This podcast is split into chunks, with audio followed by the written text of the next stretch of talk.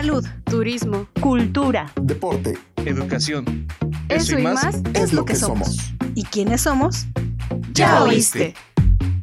El programa del Instituto de Seguridad y Servicios Sociales de los Trabajadores del Estado. Hola, bienvenidos a un nuevo programa de Ya oíste. En esta ocasión me acompaña Cristian Ortiz. Muchas gracias por estar aquí, Cris, y acompañarme. Hola, Clau, ¿cómo estás? Hoy vamos a hablar sobre linfoma y está con nosotros la doctora Atenas Villela Peña, que es hematóloga. ¿Cómo está, doctora? Hola, bien, gracias. Muchas gracias por la invitación. Vamos a empezar realmente con qué es un linfoma. Bien, el linfoma es un tumor que origina de los linfocitos. Pueden ser linfocitos B o linfocitos T, que son células que todos tenemos en el cuerpo proliferación exagerada con mecanismos del cuerpo que son incapaces de parar o destruir esta producción acelerada de linfocitos. Es una neoplasia que cada vez se ve con mayor frecuencia en todo el mundo, no solo en el país. Incluso eh, se reportó que el año pasado se ubicaba esta neoplasia como la número 10 en frecuencia dentro de todos los tipos de, de cáncer o neoplasia. ¿no? Que aquí sería muy importante recalcar esta, este término que suele entrar un poquito en confusión en cuanto a la definición de cáncer y, neoplasia. Son términos que podemos utilizar en algunas ocasiones de manera pues similar para algunas enfermedades. En este tipo, en los linfomas, sí podríamos considerarlo, ¿no? Que es un cáncer de, que origina de estas células. Básicamente esta enfermedad puede presentarse en cualquier edad, pero principalmente la encontramos en dos grupos de edades. En los adolescentes jóvenes, mm, el primer pico es a partir de los 18 o 20 años aproximadamente y el segundo pico de incidencia lo encontramos principalmente entre los 60 años en adelante. Vamos a enfocarnos un poquito más a los adultos. ¿Qué es lo que causa este linfoma? El linfoma, al originar de estas células, que como les comentaba, son células que normalmente tenemos, puede afectar prácticamente cualquier órgano. Característicamente, la manifestación clínica del linfoma es el crecimiento de ganglios, que los ganglios los tenemos en todo el cuerpo, y la característica típica de la enfermedad en la mayoría de los casos es el crecimiento anormal de los ganglios. Los ganglios están ubicados, como les comentaba, en todo el cuerpo. Hay unos que podemos percibir, incluso notar el crecimiento, sobre todo los que crecen en cuello, axilas o ingles. Aquellos que están ubicados en sitios anatómicos más profundos, es difícil que el paciente pueda verlos o que pueda sentirlos. Regularmente estos ganglios están ubicados en el abdomen o en el tórax. Entonces van a generar síntomas relacionados al crecimiento del ganglio y por lo tanto cuando ocasionan obstrucción o compresión de algún órgano que está alrededor del ganglio, este va a ser el síntoma, ¿no? Por ejemplo, dolor abdominal inespecífico, cuadros de estreñimiento crónico que no alivian con los medicamentos habituales.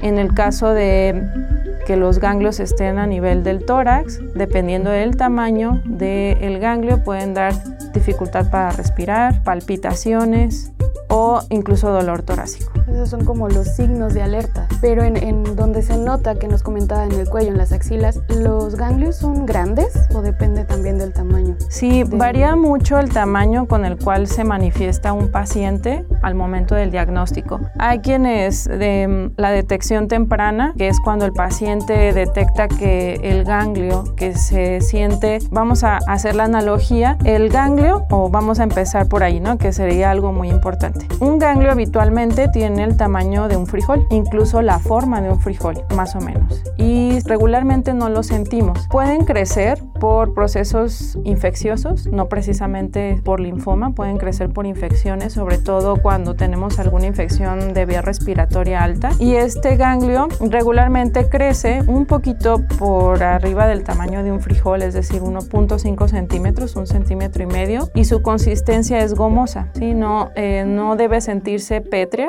o como una roca y no debe doler. Cuando tenemos una infección, regularmente el tamaño del ganglio disminuye después de que hubo una infección. ¿Cuáles serían en este caso los datos que para mí serían de alarma en el crecimiento de los ganglios? Bueno, que este ganglio empieza a crecer más de 1.5 centímetros, incluso la recomendación para empezar a estudiar un paciente con sospecha de eh, malignidad o alguna otra causa es que el ganglio mida más de 2 centímetros, dos, que el crecimiento del ganglio permanezca por más de 3 meses y tres, que el crecimiento de ganglio se acompañe de síntomas generales. Esos síntomas generales nosotros les conocemos desde hace mucho tiempo como síntomas B. Los síntomas B son fiebre, de predominio nocturno o vespertino, diaforesis, que es la sudoración profusa sin una causa aparente y regularmente suele ser también por la tarde, y pérdida de peso. La pérdida de peso es no intencionada, es decir, el paciente no ha cambiado su hábito dietético,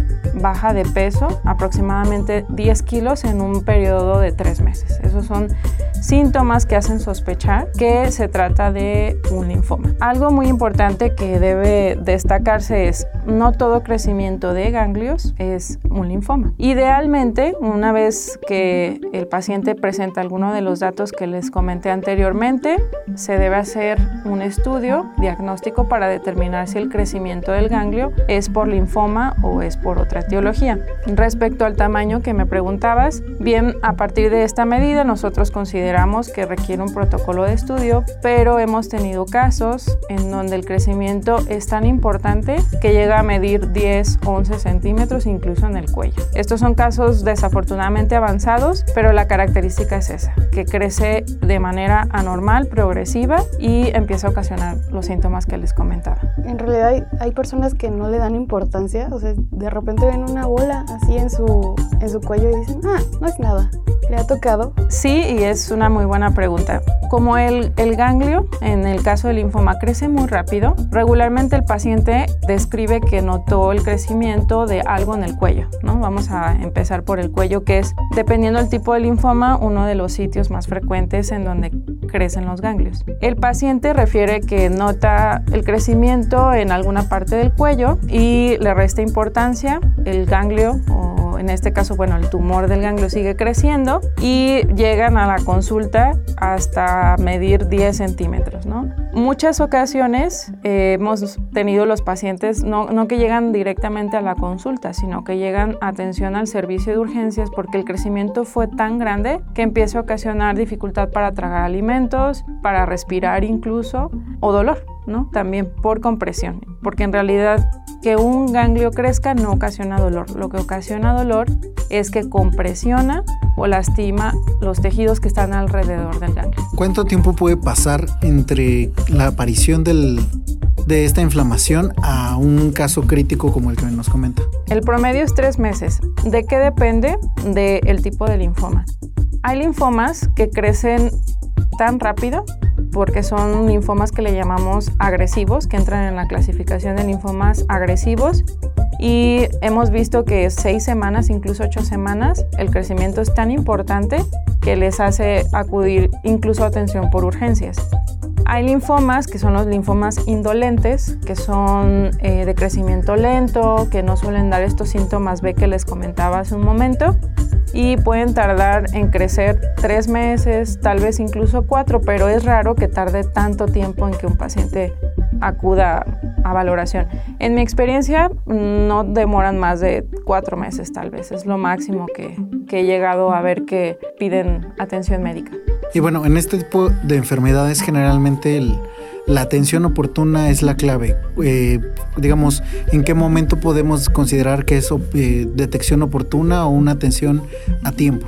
Creo que sería en el momento en el que el paciente empiece a notar los datos de alarma que comentaba anteriormente, es decir, que el ganglio crezca más de 2 centímetros y que ese crecimiento se mantenga por más de 4 semanas y que se acompañe de estos síntomas B, aunque también cuando hay presencia de síntomas B, tenemos dos opciones. Una, o el linfoma ya está en una fase un tanto avanzada o tal vez no lo está, pero se trata de un linfoma agresivo. Serían los datos de, de alarma que harían que el paciente busque atención al especialista lo más pronto posible. Si el paciente busca atención temprana, ¿es curable el linfoma?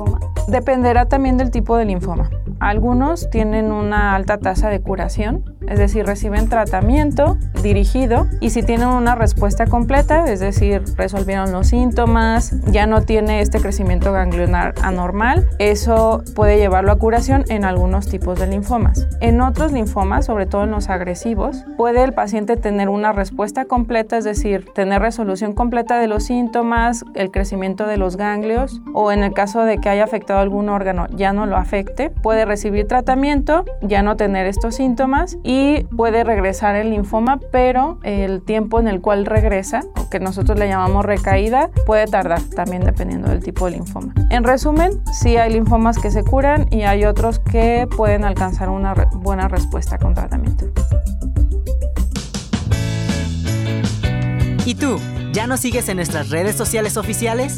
¿Todavía no? Entonces, toma nota. Encuéntranos en Facebook, Twitter, Instagram, YouTube y TikTok.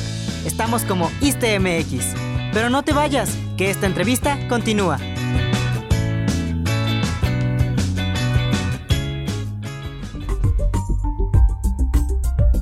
Los linfocitos son, son estas células que combaten las infecciones, pero por ejemplo si hay un paciente que tiene VIH, ¿está propenso a tener linfoma? Sí, es una muy buena pregunta. Particularmente los pacientes que tienen inflamaciones crónicas por infección, por enfermedades autoinmunes como artritis reumatoide, lupus eritematoso sistémico, pacientes que recibieron algún trasplante sólido o de células hematopoyéticas que se le conoce también como trasplante de médula ósea, son un tipo o un grupo de pacientes que tienen mayor riesgo de tener linfoma. ¿Por qué? Porque precisamente el, linfocito, lo que comentas, cualquiera de los dos tipos de linfocitos, estuvieron constantemente o crónicamente estimulados, lo cual condiciona un proceso inflamatorio crónico y eso es un factor para desarrollar linfoma. Ojo, no es lo mismo que si yo tengo uno de estos padecimientos, forzosamente o el 100% va a desarrollar linfoma, pero sí es un riesgo elevado. Y tocando precisamente este tema, hay una pregunta que regularmente nos hacen a nosotros es, entonces, ¿cuáles son los factores de riesgo para desarrollar linfoma? Bueno, eh, además de los procesos infecciosos o inflamatorios crónicos, también lo son infecciones virales como virus de Epstein-Barr, el virus de inmunodeficiencia humana o VIH, virus de hepatitis C, virus de hepatitis B, el Helicobacter pylori, que es una bacteria muy común en nuestro medio y que además particularmente el Helicobacter pylori junto con otras bacterias, que esta es una bacteria, puede condicionar inflamación crónica de algunos órganos y dar un tipo de linfoma muy específico, por ejemplo un linfoma que afecta exclusivamente el estómago en el caso del Helicobacter pylori y que con el tratamiento dirigido para la erradicación de esta bacteria puede curar el linfoma y no requerir de otro tipo de terapias. Esto va de la mano con la pregunta que me hacías anteriormente, ¿el linfoma es curable? Bueno, por ejemplo, este tipo de linfoma lo es si damos tratamiento a Helicobacter pylori. Y otro factor de riesgo eh, sería también el antecedente de haber recibido alguna quimioterapia anteriormente por otra neoplasia, ¿sí?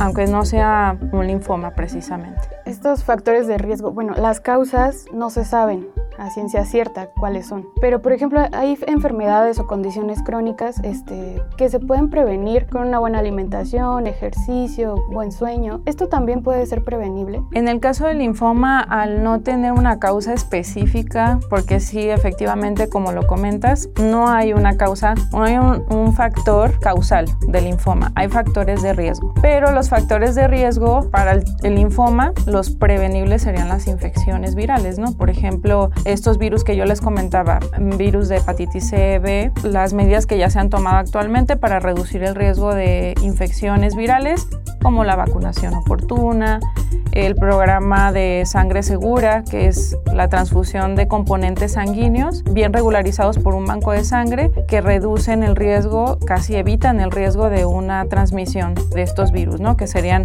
estos los factores de riesgo tal vez prevenibles. Pero al no tener una, un agente causal directo, eh, no hay algo que, pudiéramos decir, bueno, esto si, si quitamos este factor puede evitar o disminuir el linfoma. En realidad no, no hasta ahora, excepto las cuestiones que comentaba ahorita de las infecciones virales. Aparte de los signos, de los síntomas que usted nos comentaba de las bolitas por los ganglios y todo esto, ¿hay otros signos o síntomas que tiene el paciente? Sí, como les decía al inicio, el linfoma puede afectar prácticamente cualquier órgano y es muy importante entender que un linfoma no solo es el crecimiento exclusivamente de ganglios, porque en los linfomas, que son más de 100 linfomas, este, y estoy hablando un número realmente pequeño para la cantidad de linfomas que hay, dependerá el tipo de linfoma las manifestaciones clínicas. En términos generales, los linfomas los dividimos en dos grupos, dependiendo del origen de, la, de las células, los linfomas B y los linfomas T. Otro grupo o otro tipo de clasificación son los linfomas de Hodgkin o enfermedad de Hodgkin y el linfoma no Hodgkin. De ahí vienen más de 200 tipos, subtipos de linfoma no Hodgkin, que es el grupo más grande de, de linfomas, que representa el 70% de los linfomas y el resto los linfomas no Hodgkin. ¿Y es el más agresivo del que nos comentaba? Sí, los linfomas no Hodgkin suelen ser más agresivos, como al representar el 70% de todos los tipos de linfoma y este subgrupo que yo les comento acerca de las más de 200 tipos, esos a su vez los clasificamos en agresivos y no agresivos. Los agresivos son linfomas de alto crecimiento, alta proliferación celular y que pueden invadir cualquier órgano. Por ejemplo, pueden invadir incluso sistema nervioso central, manifestarse con disminución o alteración de la sensibilidad en alguna extremidad, un dolor crónico que no se explique con estudios de imagen convencional o que no respondan habitualmente a tratamiento analgésico. Otro muy importante es eh, los síntomas gastrointestinales que les comentaba anteriormente, en caso de que el crecimiento ganglionar abdominal sea importante, o en el, en el caso del tórax, el derrame pleural, que es eh, la presencia de líquido en el pulmón, en, en, el tórax, y esos pueden ser síntomas. Otro muy importante, particularmente en los linfomas agresivos, es la trombosis, como manifestación inicial de un linfoma. Cada vez lo vemos con mayor frecuencia, sobre todo en los linfomas agresivos. Eh, la trombosis es la formación de un coágulo de manera anormal en cualquier parte del cuerpo. Lo más frecuente en los linfomas es que lo veamos en una extremidad, ¿sí? Alguna pierna, algún brazo o incluso en una embolia pulmonar, que se forma un coágulo en otra parte del cuerpo y viaja hacia el pulmón. Los síntomas aquí serían pues el dolor de la extremidad, que se ponga caliente, roja y duela, y duela sobre todo durante la movilización. Entonces, no todas las trombosis, también es importante aclarar, son ocasionadas por linfomas, solo que es un síntoma o un signo que vemos cada vez con mayor frecuencia relacionado a los linfomas. Este tipo de linfoma suele afectar más a los pacientes más adultos, de 50 a 60 años, y ahora me voy hacia el otro grupo de linfomas. Los linfomas de Hodgkin o enfermedad de Hodgkin suele afectar más a adolescentes, que es el otro grupo de edad que se afecta con mayor frecuencia, y aquí sí la manifestación clínica clásica es el, el crecimiento ganglionar anormal en el cuello, axila y en ocasiones dificultad para respirar porque este linfoma puede presentarse también en el tórax y es clásicamente el paciente joven previamente sano que se presenta con estos síntomas más los síntomas B. Entonces, comenzando desde esa característica desde esa clasificación podríamos ver los síntomas así, ¿no? Como de manera general. Pero recordar, el linfoma, pues al afectar cualquier órgano, nos puede dar cualquier síntoma, aunque lo clásico es lo que les comentaba anteriormente. Pues todo nuestro tejido linfático es en todo el cuerpo, como decía en el cerebro también. Hablando de COVID, ¿aumentaron los casos de linfoma?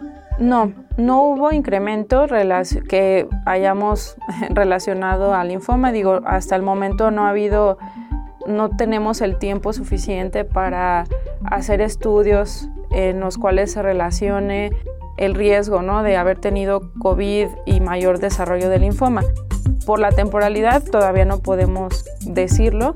En lo que yo he visto, no, no es que haya incrementado, pero algo que sí observamos relacionado a COVID fue el retraso en los tratamientos. Sí, tuvimos que pausar o, suspender ciertas quimioterapias por el riesgo de que estos pacientes tuvieran eh, enfermedad grave por COVID y bueno, todo lo que se suscitó en, en los hospitales, tratamientos, etc. Pero específicamente lo que me preguntas, no ha habido, o sea, no en lo que yo haya observado, pero no, no es el tiempo suficiente para concluir todavía esto. Pero sí nos comentaba que en los últimos años ha ido en, en incremento, que incluso llegó al décimo lugar de, de presencia de, de, esta enfermedad.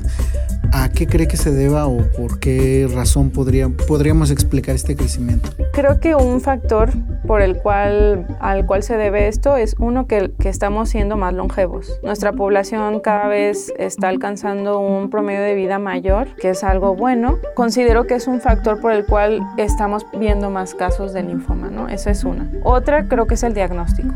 Se está incrementando el, el diagnóstico de esta enfermedad y eso creo que ha hecho también, probablemente ya existía en mayor número desde antes, pero ahora podemos detectarlo más de manera más oportuna. Y la otra es que es probablemente un, eh, vamos a llamarle algo relacionado con la edad también, que viene con el primer, el primer punto que yo considero que es por el cual se está viendo más linfoma, y es que al padecer más enfermedades crónicas e inflamatorias, que les comentaba yo que la inflamación es un parteaguas para los factores de riesgo para el linfoma, es que al exponernos más a esos factores de riesgo, adquirimos más factores para desarrollar linfoma. Una vez que empezamos a presentar algún síntoma visible o digamos cualquiera de los que nos comentaba, ¿cómo podemos determinar o cuál es el estudio para eh, diagnosticar eh, linfoma? El estándar de oro para diagnóstico es la biopsia del tejido afectado. Por ejemplo, si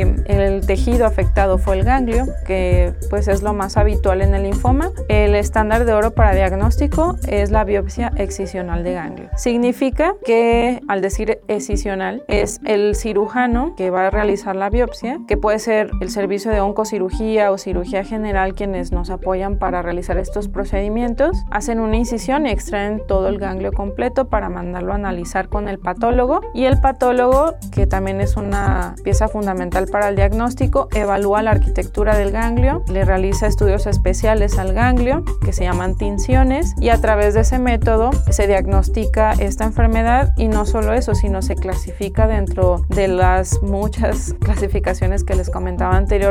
Y eso a nosotros nos permite tomar la decisión de qué tratamiento vamos a, a darle a, al paciente. Ahora, si el tejido afectado no fue el ganglio, por ejemplo, estómago, como les decía anteriormente, intestino, piel, porque también hay linfomas que afectan la piel, el diagnóstico es una biopsia de ese tejido. Por eso es que es importante recalcar eso de los linfomas, ¿no? que no solo afecta a los ganglios. Por lo tanto, una lesión crónica que no vaya en cualquier parte del cuerpo, que no tenga una evolución habitual de una enfermedad, tiene indicación para realizarse biopsia.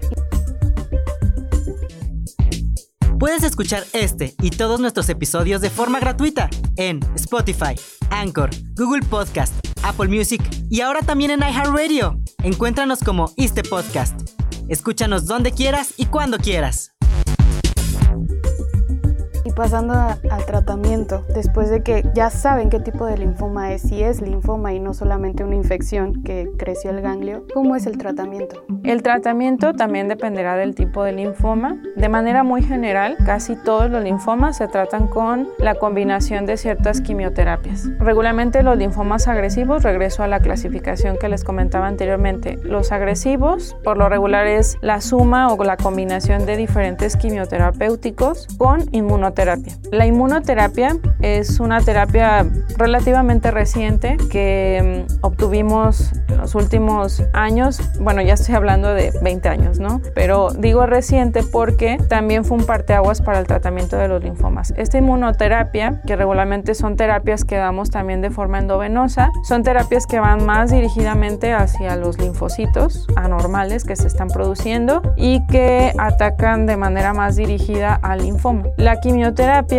eh, desafortunadamente no va exclusivamente hacia el ganglio y puede afectar otros órganos, que son los efectos secundarios que vemos habitualmente en la quimioterapia. También podemos dar este tratamiento eh, acompañado de radioterapia en ciertas condiciones, dependiendo, insisto, del tipo de linfoma. Puede ir o no acompañada de radioterapia, dependerá de, del tipo de linfoma. Y esta terapia que les comentaba, que es la, la damos en ciclos, regularmente de 4 a 6 ciclos, dependiendo del tipo de linfoma, y ahí evaluamos respuesta de tratamiento. Para eh, evaluar la respuesta al tratamiento, hacemos estudios de imagen, tomografías, resonancias y cada vez usamos más algo que se llama tomografía axial computarizada con el uso de un medio de contraste especial con que bueno por el precisamente por el tipo de contraste que se llama fluorodesoxiglucosa es este estudio es el PET que por ahí tal vez lo han escuchado bueno el PET es actualmente para casi la mayoría de los linfomas el estándar de oro para evaluar la respuesta y ya de ahí decidimos si damos más tratamiento o dejamos al paciente solo en vigilancia o la otra opción es dar un tratamiento de mantenimiento. Y bueno, el, el otro tratamiento sería para los linfomas que les comentaba que por ejemplo son ocasionados por infecciones crónicas, tratar la infección puede ser en algunos casos la curación. ¿Las células madre ayudarían como tratamiento? No, para linfomas no. Que bueno, lo primero es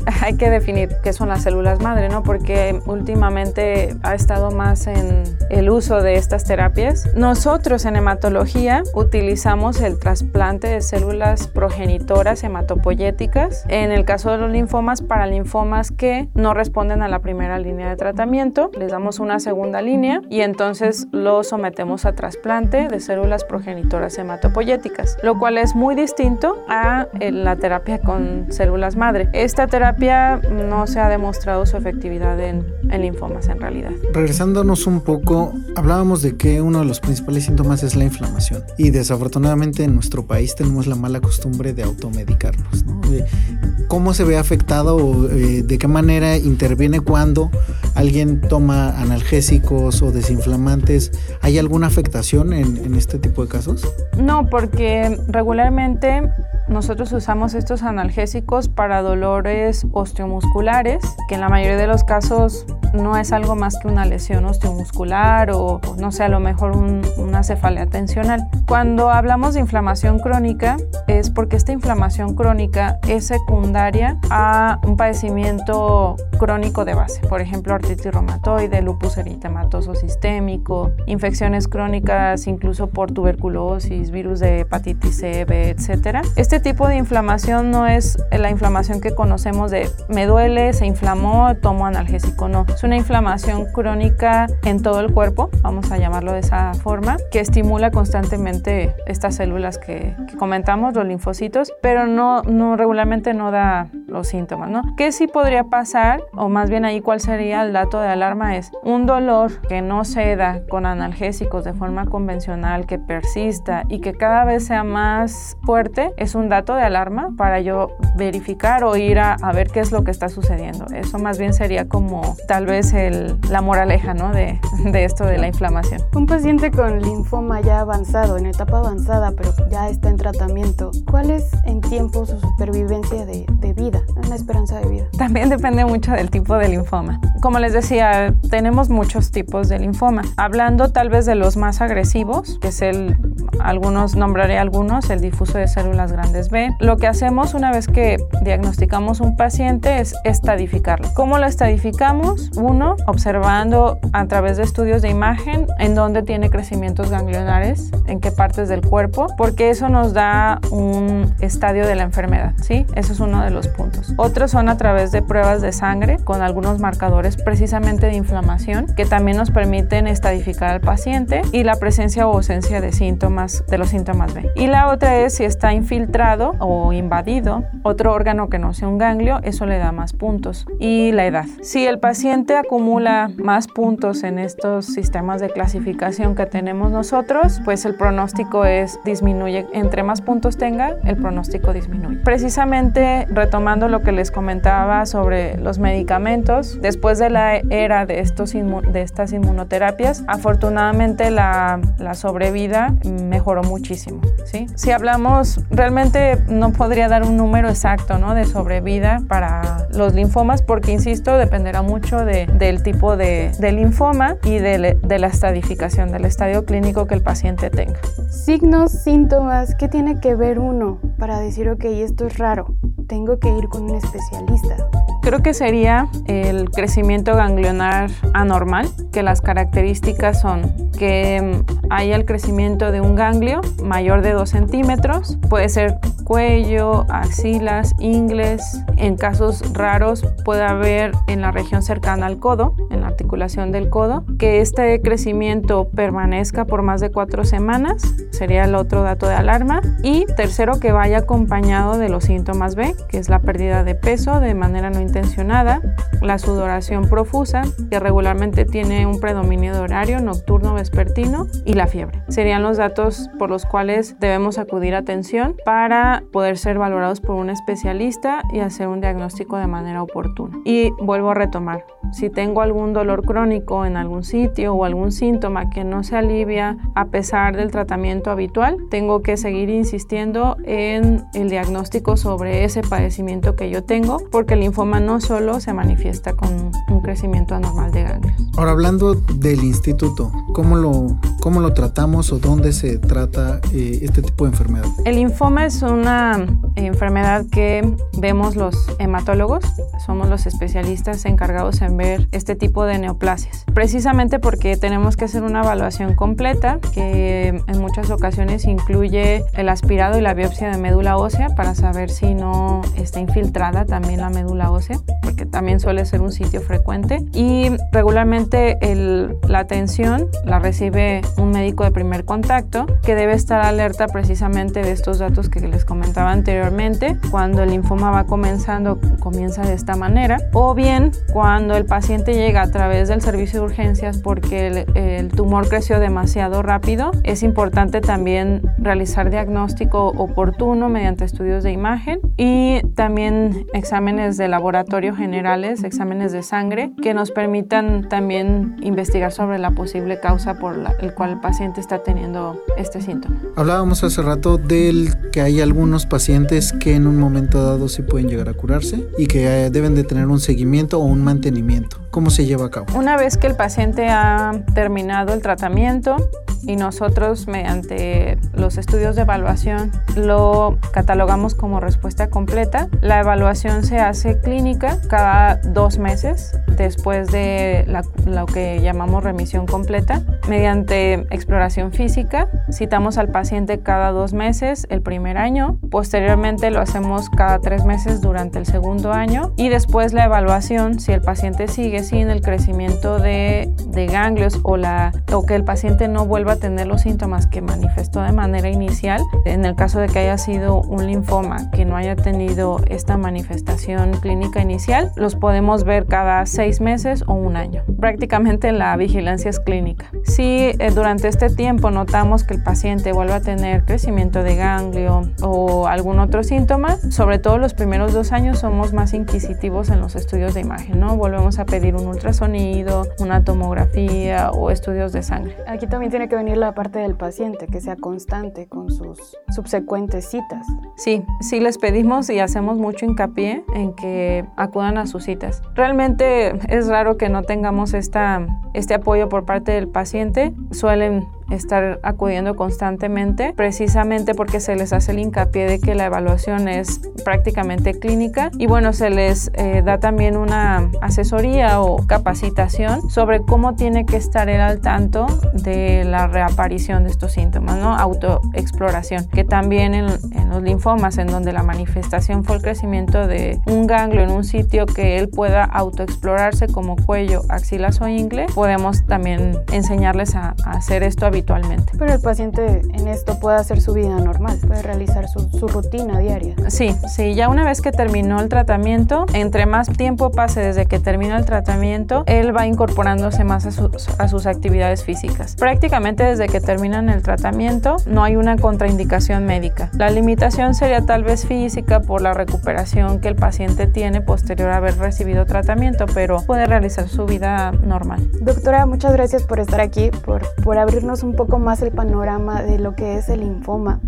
Vuelvo a insistir con, con las manifestaciones o, o los datos que nos puede dar el linfoma, que mm, si bien en muchas ocasiones es el crecimiento anormal de un ganglio, que ya les comentaba yo las características, recordar que es muy importante que cualquier síntoma que presentemos, dolor crónico, alguna lesión en la piel, porque hay linfomas que se manifiestan de esa manera, síntomas gastrointestinales que no resuelvan a pesar de tratamiento, hay que volver a acudir a atención médica o bien acudir a atención médica. Lo ideal sería evitar automedicarnos para no enmascarar estos síntomas y acudir a atención médica lo más temprano posible para poder hacer un diagnóstico temprano y poder ofrecer un buen tratamiento y mejores tasas de respuesta. Y muchas gracias por la invitación.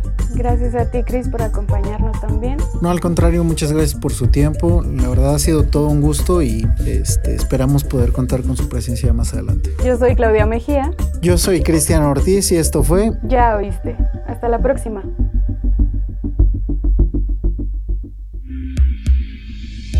Este programa es realizado gracias a la colaboración de Ámbar Mora y Claudia Mejía en los micrófonos, Antonio Tapia en la producción, Cristian Ortiz y Ámbar Mora en la producción ejecutiva, en comunicación social, Alma Rosa Rivera, en la dirección general del ISTE, doctor Pedro Centeno.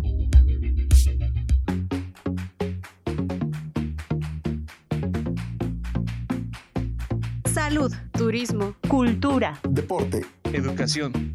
Eso, y más, es lo que somos. ¿Y quiénes somos? Ya oíste.